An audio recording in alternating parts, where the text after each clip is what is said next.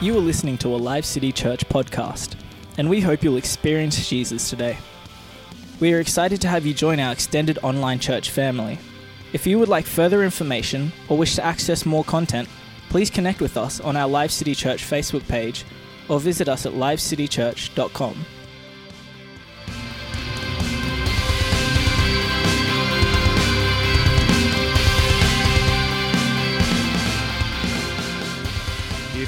not here last week, can I encourage you download the podcast? In fact, if you're here last week, I guarantee you there was stuff you missed. We always do. We hear what we need to hear at that point because the Holy Spirit says, "Hey, wake up. listen to the message. This is for you." And then you listen to it again, Holy Spirit says, "I got something different for you." Okay? Use the word, listen to it, let it let it marinate in your spirit because the Bible says about God's word, it is truth, it is life. And that's what we're talking about. What's your relationship with truth? Because if you don't understand this, you need to get this really, really quickly. Your reality, what you believe is truth, shapes your future. You can do this. Write this down. Your reality shapes your future. Your reality shapes your future. Think about this for a moment. What if your reality is wrong? What if your reality is flawed? I put it to you that because of the life that you have lived and the way that you have been raised with imperfect fathers and imperfect mothers, some of you don't have a father or mother to talk about. Some of you never had a dad growing up in the home. Some of you never had a mom growing up in the home. Some of you grew up in the foster system. Some of you grew up in other ways that are unimaginable. And so, what you see about life is always going to be flawed. Your culture puts these glasses on you that will affect what truth really is. I could show you a glass and I could fill it up exactly halfway, and I'll guarantee some of you will say the glass is half empty. Oh, you naysayers, oh, you haters. People like me will look at that glass and say it's half full. but both are actually correct. But it affects how you feel about what you see. For some, they are never they are never fulfilled. Life will always be short because the glass is always half full. For others, you are living in an abundance and overflow, so half empty. But those of you where it's half full, you you just like you're just so happy about life. you know, God is just so good. The devil can throw things your way, and you're his worst nightmare because you're like, praise the Lord, this is awesome. He says, I don't think I did it hard enough. I just need to hit him a little bit harder. Praise the Lord. And eventually the enemy will give up. Your reality, your truth shapes your future. That's why truth is so important. That's why you come into the house of God every Sunday. Some of you are inconsistent on Sundays, no judgment at all. Love you. Don't look at the person next to you, just look at me. Because the Holy Spirit is doing microsurgery every single time you enter the presence of God. Whether it's on a Sunday service or like us in this church, we're a church of connect groups. If you are not in a small group, which is what we call a connect group, you're not fully in the life of the church. And that's why you'll be disappointed with me because I'm not feeling the love from the pastor. It doesn't come from me. It's your connect group leader and your connect group that will love you. So some of you need to start committing, saying, I need to do this. Some of you need to lead a group. Come and talk to me. Amen. Everyone okay so far? No haters? Good, good. Well, I'll keep going. No stones in the building, is there, Craig? We, we emptied them out? Okay, just checking. Well, good. I'll keep going then. All right. It's not simply about speaking the truth that matters in your Christian journey as a follower of Jesus. It's not just about speaking truth, it's about how you perceive the truth. And that's why the Bible teaches us life and death is in the power of the tongue. You can live by it or you can die by it. Who has the greatest voice in your life? Is it those TV shows that you know deep down inside your heart is compromising the very gospel that you profess and believe in? Or are you listening to truth? Are you watching podcasts? Are you speaking to the men of God and the women of God and immersing yourself in that word? Jesus said, Out of the abundance of the heart, the mouth speaks. Another translation renders it this way Out of the abundance of the heart, guard your heart because out of it flow the issues of life. If you are receiving lies into your life over and over, day after day, what's going to come out of your mouth, what's going to come out of your life is the lies. But you think it's truth because that's your reality. And last week we talked about this. We live in a world today, it's a post Christian society, post modern world, where truth is no longer an absolute, according to the world. According to the word, it is absolute. That's why we need to know what truth is. Because the world will tell you today what you believe forms your truth, but we are so easily deceived. Jesus said, Above all else, guard your heart. Out of it flow the issues of life, because the heart can be easily deceived. The, the Bible says the heart is deceitful above all things. So don't go by your feelings, go by truth. We are already living in days where truth is distorted and will be distorted further. Now, if you uh, in this church for any length of time, you know I'm a teacher of the Word. We've got a lot of teachers here. I want you to open your Bibles to Second Thessalonians 2, 9 to 12. If you forgot your Bible but you brought a smart device, redeem it now. Open up Chrome or Safari, whatever you got, and just type in there 2 Thessalonians 2, verses 9 to 12. 2 Thessalonians 2, verses 9 to 12. It's very important when you come into the house of God in this church that you're taking notes because I want you to check what I say. Don't just take it for what I'm saying because it will go deeper when you begin to question the word. Make sure I'm preaching it right. Okay? I hope I'm challenging you. Some people, you know, gets Second Thessalonians chapter 2. Second Thessalonians chapter 2 verses 9 to 12. We are living in last days where the truth is becoming so blurred it's really hard to know what actually is truth anymore. Follow with me as we read.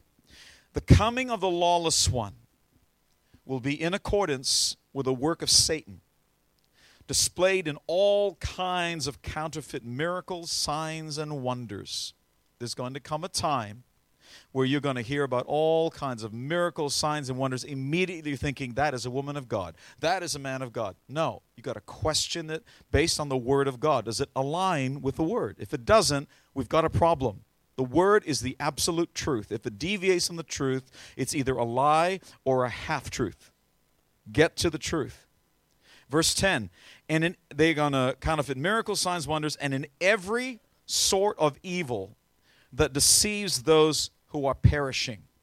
They perish because they refused to love the truth and so be saved. In other words, salvation comes from living the truth. You will perish if you try and deviate or walk away from the truth. For this reason, God sends them a powerful delusion so that they will believe the lie. Oh my goodness. Did you just read that?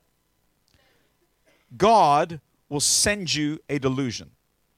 If you have a tendency to believe half truths and lies, God will actually give you over to a powerful delusion so that you will believe the lie. The Bible says that in the last days there will be a great turning away.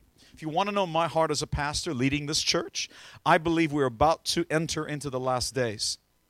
Now, personal philosophy, if you're wondering, I'm not a last days preacher that's going to be banging the drum. You are living in the last days because Paul, the, sorry, Peter the apostle preached 2,000 years ago, right? This is that spoken by the prophet Joel that in the last days I'll pour out my spirit, spirit on all flesh. This is when they're praying, speaking in tongues and prophesying in languages other than English, uh, sorry, other than Hebrew. And now, how can these people speak? And he's saying to them, We're living in last days. 2,000 years ago. So I believe we're closer to the last days than ever before. If you want to know Pardidi theology, Pardidi theory, it's just me, okay? It's just me. I, I believe that God follows a Jewish calendar. We're in the Jewish calendar of the year 5780, 5780. The Bible talks about that a thousand years is like a day unto the Lord, and that there will come a coming return of Jesus. Well, he will usher in the millennium reign of Christ. Millennium as in 1,000 year reign of Christ. A thousand years is like a day. So when he comes, it will be a time of rest, the seventh day. So we are right now in the sixth day. We are approaching the last days. So the, the year 5780, I believe Jesus will return. In the year 5,993. The problem is those years could be wrong. We might have got the calendar wrong. So it could be we could be 5,900 and uh, I don't know 90. We don't know, okay? All I know is Jewish calendar right now 5780. It may not be in your time. But Paul, sorry, Peter the apostle said, "You are already living in the last days." You don't know if you're going to live tomorrow. You act like it. We dream like we can live forever, and then you get sideswiped by a car. You get hit with cancer. I've seen this too many times over beloved people in the church having to do their funerals. That we need to be aware. Don't wait for funerals to start being aware that your mortality, your life may be required of you tomorrow. Get your life right now. You're living in last days now for you. Can I keep going? They perish because they refuse to love the truth and to be saved. For this reason, God sends them. God sends them a powerful delusion so they believe the lie. And so that all will be condemned who have not believed the truth but have delighted in wickedness. So I was trying to tell you more and more deception is coming, and it will threaten to turn you away from God. I began by sharing with you last week that we've got several key people of faith, pastors and leaders, who have fallen away from the Lord, who are now atheists. It's just crazy. Lots of them. Michael Gungor and uh, Marty Sampson. You know, do you remember Guy Sebastian? God bless him. Pray for the guy. Guy Sebastian, he's not with the Lord he was a Christian. He was going to Planetshakers Church. The pastor kept calling him every night, you know, checking on him, praying for him.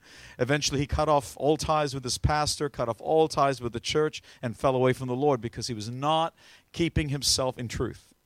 He'd pulled himself out. Here's an interesting thought. Uh, you probably heard this before. Doc, uh, Joseph Goebbels, Dr. Paul Joseph Goebbels was Adolf Hitler's propaganda minister. He's credited with saying, if you tell a lie enough and you repeat it, people will believe it. It actually comes from his leader, Hitler. In his book, Mein Kampf, My Struggle, Hitler writes, But the most brilliant propagandist technique will yield no success unless one fundamental principle is borne in mind constantly and with unflagging attention. It must confine itself to a few points and repeat them over and over. Here, as so often in this world, persistence is the first and most important requirement for success. In other words, he's saying if you repeat a lie, try not to be too, don't say too many lies, just keep it to a few that you can speak over and over and over and over. You get the point? And over and over. Global warming, global warming, global warming, climate change, climate change. I did an experiment with uh, some of my students, and I said, so these political theorists are saying that we're, we're you know, we've got a problem with global warming right now and that the, the major ice caps of the world will melt and it will cause the water level to rise and there'll be severe flooding worldwide. Would you like to prove the theory? And all the kids are like, yeah. Have you got ice cubes in the house? Yeah. Okay, I want you to fill a glass completely with ice cubes, okay? And I want you to come over just a little bit over the glass. Now I want you to pour some water just under because you know it's going to, you know, what do you think? Oh, yeah, it's going to melt and pour over. Okay, so let's just pour the water just a little bit, like a centimeter below the glass. Now I want you to measure where the water is, okay? And now we're going to melt the, we're going to melt the ice. Let's do some global warming. Put it in the microwave. And so they put it in there for a minute, depends on the microwave, sometimes a minute and a half, until it's fully melted. Now get your glass. Did it pour over? No. What's the measurement? It's the same. Funny, isn't that? But there was so much ice. I said, okay, have any of you ever tried to freeze your soda? It was warm, you got a party going on, right? Or just for you, and you put the can in the, in the freezer and you f- forgot to pull it out of the freezer. What happens to the can? It exp- explodes, right? It expands and explodes, in oftentimes, right? Because liquid, li- you know, er, so water when it freezes, will actually increase in size. It crystallizes, so increases in size. So when it melts, do understand? But global warming, global warming, global warming, global warming, global. How many people believe global warming now that I said it? Do you understand the point? If you say and repeat a lie enough, people will believe it. Joseph Goebbels, Hitler, Adolf Hitler's propaganda minister for Nazi Germany, said this If you tell a lie big enough and keep repeating it, people will eventually come to believe it. No, no, that's not a baby. It's just tissue. It's just tissue. It's tissue. It's tissue. It's just tissue. It's not a baby. It's tissue. You understand the moment you say, no, it's a baby in the womb, it's a baby in the womb, it's a baby in the womb, all of a sudden, oh, it's not tissue. But these voices that control the airways, remember, Satan is the prince of the air. He's controlling the airways. And it's a constant lie. it's just tissue. It's just tissue. Until it's born, it's a baby, but it's just a tissue. It's a fully born baby. In the first trimester, it can feel pain. It can turn in its sleep. It can show it's uncomfortable. Mamas, you know what I'm talking about. You know, you know that baby's playing with your your uh, bladder. Thank you so much. You know, I remember my wife always, ah, oh, that was you that did that to your mom. She knows. If you tell a lie big enough and keep repeating it, people will eventually come to believe it. The lie can be maintained only for such a time as the state can shield the people from the political, economic, and or military consequences of the lie. It, I'll explain this in a moment, don't worry. It thus becomes vitally important for the state, the country, to use all its powers to repress dissent. For truth is a mortal enemy of the lie, and thus, by extension, the truth is the greatest enemy of the state, Nazi Germany we are actually adopting the tactics of Nazi Germany, the socialist propaganda, to try and convince you that sin is no longer sin. We have reached the day, if you're wondering about this, where you are now seen as the enemy. Christians were once seen as people, oh, you can trust him, he's a Christian. The world would say that. They may, they may not be Christians. They would trust you. They don't trust you now. They believe you have an agenda. They believe you are lying. This whole thing is a lie. And this whole thing about doing good, yeah, but you know, what about the abuse in the church and all that? Yeah, what about you know, people are flawed. Absolutely. I'm not here to justify any of that. We have to hold them accountable. But it doesn't take away from the fact that the church established schools first. The church rescued these orphans were being discarded and put them in an orphanage. The church did these things, if you're wondering. The schools that your children attend now are because of the church. Why did the church do that? They were seeing these, these whole um, uh, uh, villages that were in poverty, and they just all they knew was farming or other things. And when it didn't rain, there was no other way to bring income into the village. And so, by educating the children, it gave them a chance to do something else other than what the parents are doing. So that now we can bring other skills to begin to prosper the village. There was a reason behind it. God always blesses. In 2 Corinthians 4, verse 4, it says, The God of this age, say Satan, the God of this age, Satan, has blinded the minds of unbelievers so that they cannot see the light of the gospel of the glory of Christ, who is the image of God. Before I am to share the gospel with anybody, I am always praying, Heavenly Father, I pray right now. I bind the spirit of this age that would blind the mind of this unbeliever from seeing the light of the glory of the gospel of Jesus Christ. Father, right now, release revelation. Spirit of God, come upon him and release a spirit of wisdom and revelation now. Then I preach. Because you have to get past the stronghold of an enemy that is actually lying to them and blinding them. Let me tell you right now, when you start to follow Jesus, Okay, let's get real now. You've heard me preach this many times before. That word Christian is overrated. If you identify as a Christian, you could be a homosexual Christian. You could be a murdering Christian, a lying Christian, and it's okay. You might even be an atheist Christian. I was born a Christian. Well, Fijians do that. They're born Christian. I don't follow God, I don't really believe it, but I'm a Christian. If I have to say which faith I would be in, well, I guess I'd be a Christian we were called first to be followers of Jesus. That changes everything now. So now, if I ask you, are you a follower of Jesus? And you say yes, then you should start looking like the person you follow. You, sh- you should start talking like the person you follow. If you say you follow Jesus, it's in your best interest to be reading the Bible for yourself, to do everything you can in your power to find out more what He's like so you can be like Him. Because God is the truth. That's why more often than not, you'll hear Jesus quote this.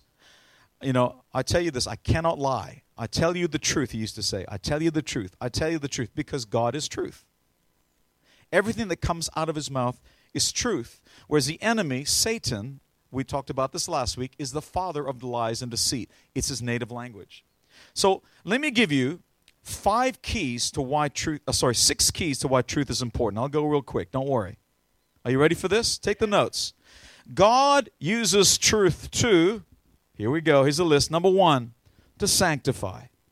To sanctify you. John 17, verse 17 says, Sanctify them by the truth. Your word is truth. The Bible says in the book of John, chapter 1, in the beginning was the Word, the Word was with God, the Word was God. Everything was created by the Word. Jesus is the Word. That's why when Satan came to him, we talked about this last week, and tried to use the very Word of God against the Word of God. the guy's an idiot. I mean, why would you do that? Really? Really? Well, Jesus takes him to the top of the temple the Bible says in Psalms that the angels won't let you strike your feet against the rock so you'd be hurt. So throw yourself off this building if you're the Son of God, and the angels will protect you. Jesus said, It is also written, because I wrote it, I wrote the book. Do not put the Lord your God to the test. Some of you guys need to study scripture and memorize it so you can shut the devil up. Some of you guys got the devil just speaking lies into your head. You believing this stuff. Oh, yeah, I'm a sinner. Oh, it's so bad. And you forgot. Hang on, hang on, hang on a second. The Bible says that I'm adopted into the kingdom, that the Father, the creator of all the universe, is my Father. I'm adopted as his son. I have inheritance as his son. And when you can memorize scripture and speak it back to the devil, you'll shut him up like Jesus did. I would like to see the devil shut up. Some of you guys have just been giving in and you've rolled over and played dead and let him take over. Don't let him take over. Your circumstance does not dictate where you're at. Some of you, I failed the Lord. I failed. No, no, you're just in a difficult season of your life more often than not, God will throw you in that season to test the word in your heart.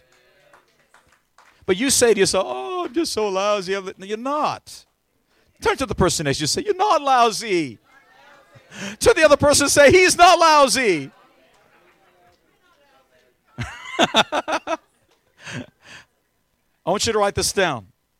Truth sets you apart for holiness. Truth sets you apart for holiness. Let me tell you what the word sanctify means it means to set apart or to declare as holy or sacred. I decided to go a bit deeper and see what uh, Strong's Concordance has to say about that original word. So, the original root word of the word sanctify means to be pure, morally blameless. In other words, the Word of God, truth, Jesus, has the power to make you morally blameless. Some of you done some horrible atrocities. You have really, don't look at the person next, just look at me, look at me, look at me. You've done some horrible atrocities. You've hurt a lot of people, and you feel that you're not good enough. You feel all that porn you've been seeing, you don't deserve to be called a child of God. You don't earn the right to be the child of God. He already called you his own. All you have to be is repentant, which means change your mind. I know that's bad for me, God. I don't want it anymore. Change me. Change me. That's what repentance looks like. See, a lot of people believe that repentance, repent and be saved, they believe it's I'm you're sorry. It's not about being sorry. Someone could be sorry and choose to do it again and again and again. Don't be sorry, repent. Turn to the person next to you, tell them that. Don't be sorry. Repent. If that person next to you didn't say something, just tell them again. Don't be sorry. Repent.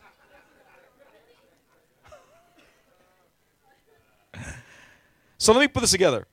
In other words, the Word of God, truth, has the power to make you morally blameless. This is particularly good for those who've done a lot of sinning. If you're wondering why some of us are just worshiping the Lord like there's no tomorrow, it's because we've done some big sins. And we're like, oh, thank you, God. Fresh start. These people think I'm holy and righteous. I mean, I am holy and righteous. But if you saw what I did, it isn't the religious, religiously pious people who gain entry into the kingdom. In, in, fact, Jesus says this. Let me give you three. Jesus pointed to three types of people who enter the kingdom. It was specific, specific, specifically not the Pharisees or the Sadducees or the teachers of the law. He says, You're trying to pour through Scripture to find the truth, to find life. He says, I'm standing right in front of you. It's the person of Jesus where you find salvation. It is not through a person, it's not for what you do. Jesus said, Here's what it looks like the people who will be saved. He says, Okay, let me write down three things so I can elaborate on it children, the poor, and sinners. He says, They're the ones that get kingdom, they're the ones that enter. Children, the poor, and sinners. Let me break it down for you. For children, it's about having simple faith. Children don't know any better. If I raised my children and I told them that night is day, day is night, they would swear to you while you're telling them, look, it's daytime. No, it's not. It's nighttime because that's the reality. That's the truth. Simple faith. You know, Bible says if you have faith as small as a child, as, as a mustard seed, you can say, uh, like a child, you can say to this mountain, get up, be thrown into the sea. It will be done for you. Imagine if children started doing that more and more often. They've got simple faith. Jesus said, I will do what they ask me to do. But some of you, you got too intellectual. You got too adultish.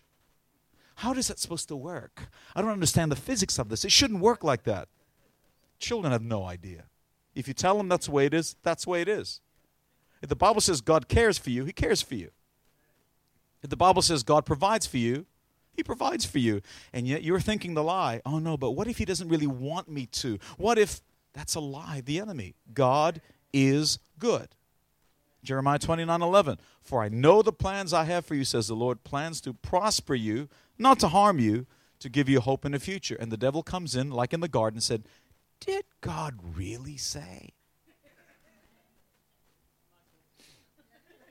Matthew 19, 14. Just write that down. Matthew 19. So children is simple faith. Matthew 19, 14. Jesus said, let the children come to me, and do not hinder them, for the kingdom of heaven belongs to such as these. So simple faith. The second one, the poor. That's desperate faith. When you got nothing. Matthew 19 23, Jesus said, I tell you the truth.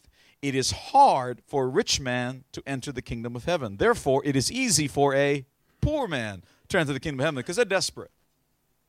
Yeah. The rich people think, I don't need Jesus. Let me tell you right now. I, I was a pastor in, in Springfield Lakes, loved it. It was good. But I would never dream of knocking on doors and preaching the gospel because a lot those people think they got how many people live in Springfield Lakes? Okay, I'm not sorry. Just put your hand down. Put your hand down. That's me too. Okay, that's me too. I, also like these people. They don't need Jesus. You know, everything's okay with me. Everything is good. Your marriage is falling apart. You're working so many hours. You don't even know the names of your children or their birthdays. You are so stressed out. Oh no, but I can't preach to them because they feel, oh, I'm good, I'm good, I'm good. Look at where I live. I live in Springfield Lakes. Was Redbank Plains people, can I hear a holler out from Redbank Plains people? They're like, oh, I need Jesus.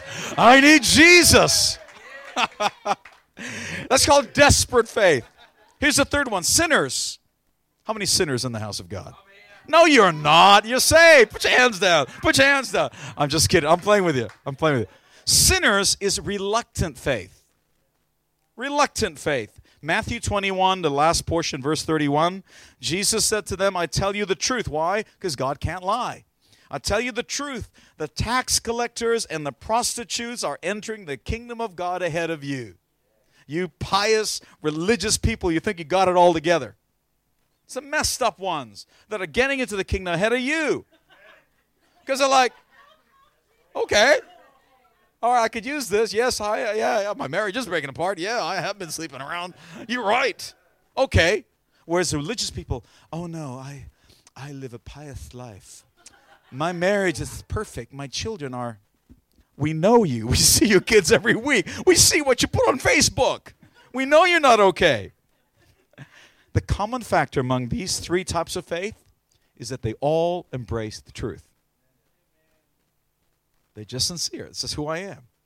But the pious and the religious, they're hypocrites. They've got to put this, this mask on to let people know. The word hypocrite basically means you're trying to deceive people to believe that you're something that you're not. We don't have religious people at Life City Church. It's just normal people. We've got sinners. We've got the righteous. We just know how to repent. We know how to repent good, don't we, Lee? Amen. okay, second thing with truth, it will set you free. John 8 32, and you will know the truth, and the truth will set you free. Uh, in fact, I, I love this thing. I'll, I'll write this down. Truth has the power to transform you, but it may make you mad at first when you get caught out. I, I love this bubble that I live in sometimes. Yeah. God is just so good. He's so wonderful. I've shared this with you before, and I have no. I'm going to tell you, it's it's it's real. This is uh, I think it was July, early July, or June. It's recent. I uh, I say to the Lord, I love you, Lord. I love you, Lord. And I lift my voice. Beautiful, beautiful tones of Paul Pardides. I'm driving in the car, worshiping you. You're welcome, Brian Wareham. And, uh, and the Lord said to me, Do you really love me? That's, you ever had those old record players and it, and it scratches? yeah, I love you, Lord, and I lift my voice. You don't love me. Yes, I do.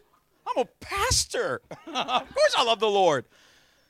How about that moment when you were at the Civic Center in Ipswich and you were watching your daughter dance? She was doing ballet, by the way, on the, on the points. And you were, you know, I had to excuse myself because these girls are just so scantily clad. It's like this, R, you know, R-rated thing. I, I couldn't watch anymore. I, said to my wife, "Do you mind if I just exit?" Because she said, "Just go." So I went to the back, and I haven't exited in the middle of a performance before, but I went to the doors, and no one's there. There's no deacons, no ushers. So I'm thinking, do I do I just walk out, or do I have to wait till the song's over? Love is patient, love is kind. I wasn't patient. Ah, I gotta wait. I'm just gonna go. The moment I opened the door, the voice of Satan came up from the other side. Don't you dare open the door. Don't you know there's a performance going on? Then you'll wreck the performance of those kids that are on that stage. It's, it's a woman on the other side of the door. And with all the gusto of a man of God with great wisdom and love for Jesus, I said, Well, I'm not coming back anyway. And I walked away.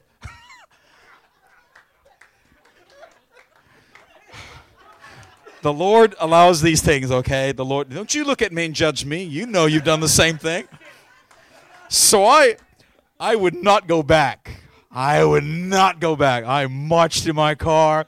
I got in that thing. I'm there, and the Holy me. You told me you love me. So I know I love you, God. I'm going to start the car anyway. I'm just going to go. I did. I went. I know. It's horrible. I should have gone and apologized. I didn't. I was so angry with God for pointing that out. I just kept driving. I just drove anyway. And He would not let it go. You said you love me. Love is patient. Were you patient with that lady? love is kind. Were you kind with that lady? How did you respond to her? Oh, God. Truth has a power to transform you, but it make, may make you mad at first when you get caught out. For 30 minutes on that trip back home, I'm repenting before the Lord. I'm crying out, I'm so sorry, God. Let's keep it real. You can't be set free until you're first aware you're enslaved. The first step to solving a problem, they say, is becoming aware of it. In John 8 36, Jesus said, So if the Son sets you free, you will be free indeed. If you're wondering what free indeed means, why didn't he just say you'll be free? There's a difference. T.D. Jakes gives this great example. He says, and he didn't hear, he heard it from someone else. He said that a, a slave could run away, and if he if he's successful, he's free. But for the the rest of his life, he's going to be looking over his shoulder because someone's going to catch him and realize he's a runaway slave. Are you really free? Where someone whose freedom has been bought at a price, a price has been paid, is free indeed. They can go to sleep at night and know no one is chasing them. They are free. Are you free? Let me keep going. Number three, why the truth? What's the power of the truth? Because you can please God in worship. John 4, verse 23 to 24. Write that down. Please God in worship. John 4, 23, 24 says, Yet a time is coming and has now come when the true worshipers, so you can have worshipers and you can have true worshipers.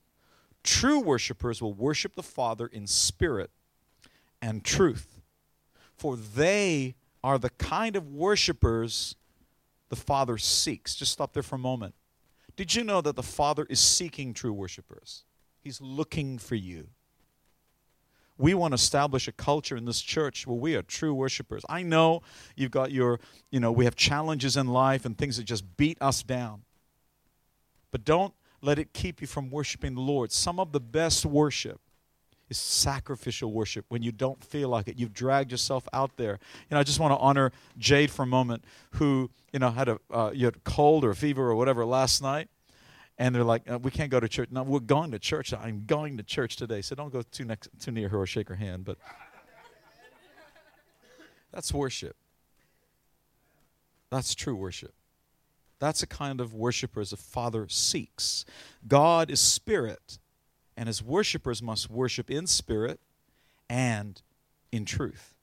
And so we sing songs of praise to the Lord, some with heartfelt emotion and fervor, while others watch from a distance. Don't look at each other, don't look at each other. You may be wondering why people are crying in worship, why they are laughing in worship, why are their hands surrendered in worship? What do they have that you don't? I can tell you, some can do worship good, but are far from God while others have been so broken so many times, have sinned so many times, that they, then they can count that they know what a difference Jesus makes to their lives. And so they are absolutely surrendered. Thank you, thank you, thank you, God. Here's the fourth one. I'll go a bit quicker. The truth will protect you. Ephesians 6, verse 14. The Bible says, Stand therefore, having fastened on the belt of truth and having put on the breastplate of righteousness. And he goes to t- talk about the armor of God. The armor of God is more than a nice fashion accessory for your wardrobe, it's needed. It's needed and required for protection in battle. Why? Because there's a battle going on for your life the moment you wake up. To the time you go to sleep, there is a battle going on. The armor of God that Paul writes about provides more than that nice outfit. It's an impregnable defense against the enemy. You will need it to withstand the attacks and onslaughts of the enemy. So, why a belt of truth? Why was it described as a belt? Why? Because in the times of the Romans, the soldiers needed their belts for more than holding their pants up. The Nelson Study Bible says that the belt hung strips of leather to protect the lower body. Matthew Henry commentary suggests the belt secures all the other pieces of our armor. And most importantly, that belt is what kept the, the sword next to you. That's where you hung your sword. They didn't have a scabbard or a little extra belt. That was the belt for the sword. In other words, truth keeps the sword near you, the Word of God. It is a formidable weapon against the enemy it will shut him up. We know the devil tried to tempt Jesus to do different things, but he always countered with the word of God. It is written.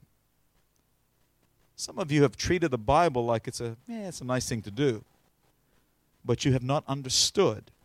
It is a double edged sword. That, that quote, double edged sword, back in the day, they only had one edge. And it was a new invention to have double edges. You can cut from either side, not just one side. It now becomes absolutely dangerous to an enemy. The devil, you need to understand this and listen in closely. The devil must operate within the confines of the Word of God. It is not just a truth for you, but he must abide by the same truth you do. And that's why when you understand the Word, you can actually shut him down and shut him up for good. It's interesting that truth is the first part of the armor of God mentioned. If you study the Bible at all in Bible college, they'll tell you the law of first mention is important. What's mentioned first is more important than what's mentioned second, more important down the line, third, and so forth. It's not a mistake. You see, if our truth is distorted, we open ourselves up to the lies of the enemy and the enticements the world has to offer. 2 Timothy 2:15 says, "Be diligent to present yourself approved to God, a worker who does not need to be ashamed, rightly dividing the word of truth." I've printed out Life Journal reading plans. If you don't have a Bible reading plan, that will be available straight after the service. If you're not on a plan now, get yourself into one. Robert Madu, he says that truth is the cover that we stand under. Think about this. Look at this picture here that I'm going to give you. This umbrella is like truth. As long as you got the umbrella, the lies of the enemy that fall just come off that truth umbrella. See that word understand? Means to stand under. I stand under the truth. I live by the truth.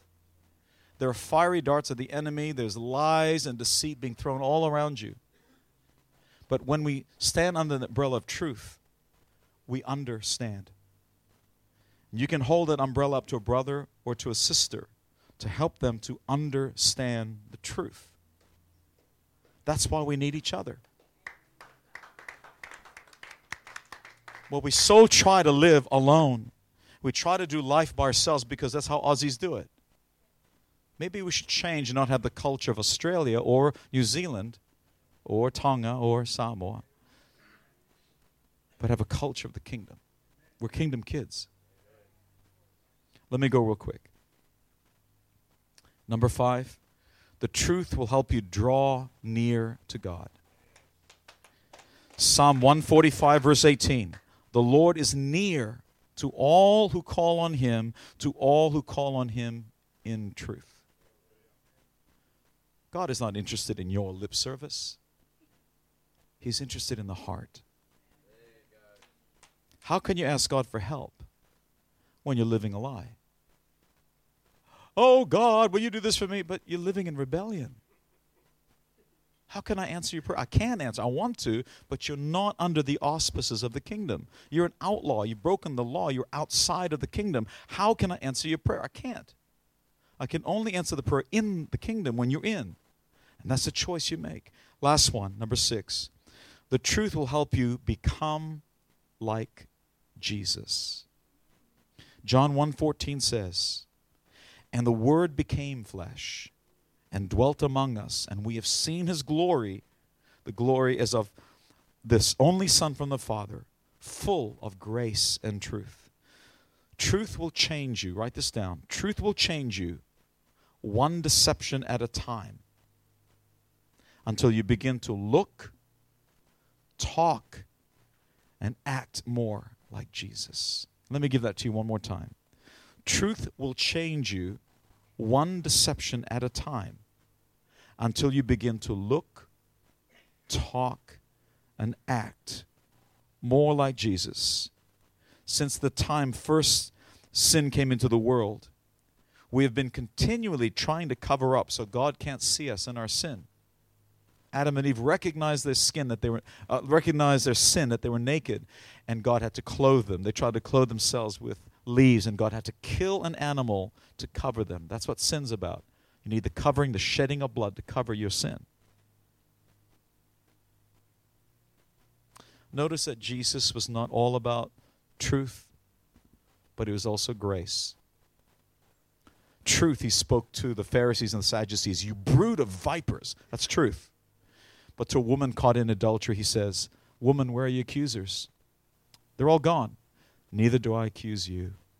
Go and sin no more. Grace. Truth and grace must walk hand in hand together. Thank you for joining Life City Church, and we hope that you were blessed and inspired by today's message. If this ministry has made an impact on your life, we'd love to hear from you. Please drop us a line and share your story at thanks at lifecitychurch.com or email us your prayer needs at prayer at lifecitychurch.com. We'd love to connect with you and hear more about your story. If you love the ministry of Life City Church, you can make a financial gift to help us spread the good news of Jesus by going to lifecitychurch.com and clicking the Giving tab. We hope today's message has spoken into your life and look forward to your next visit.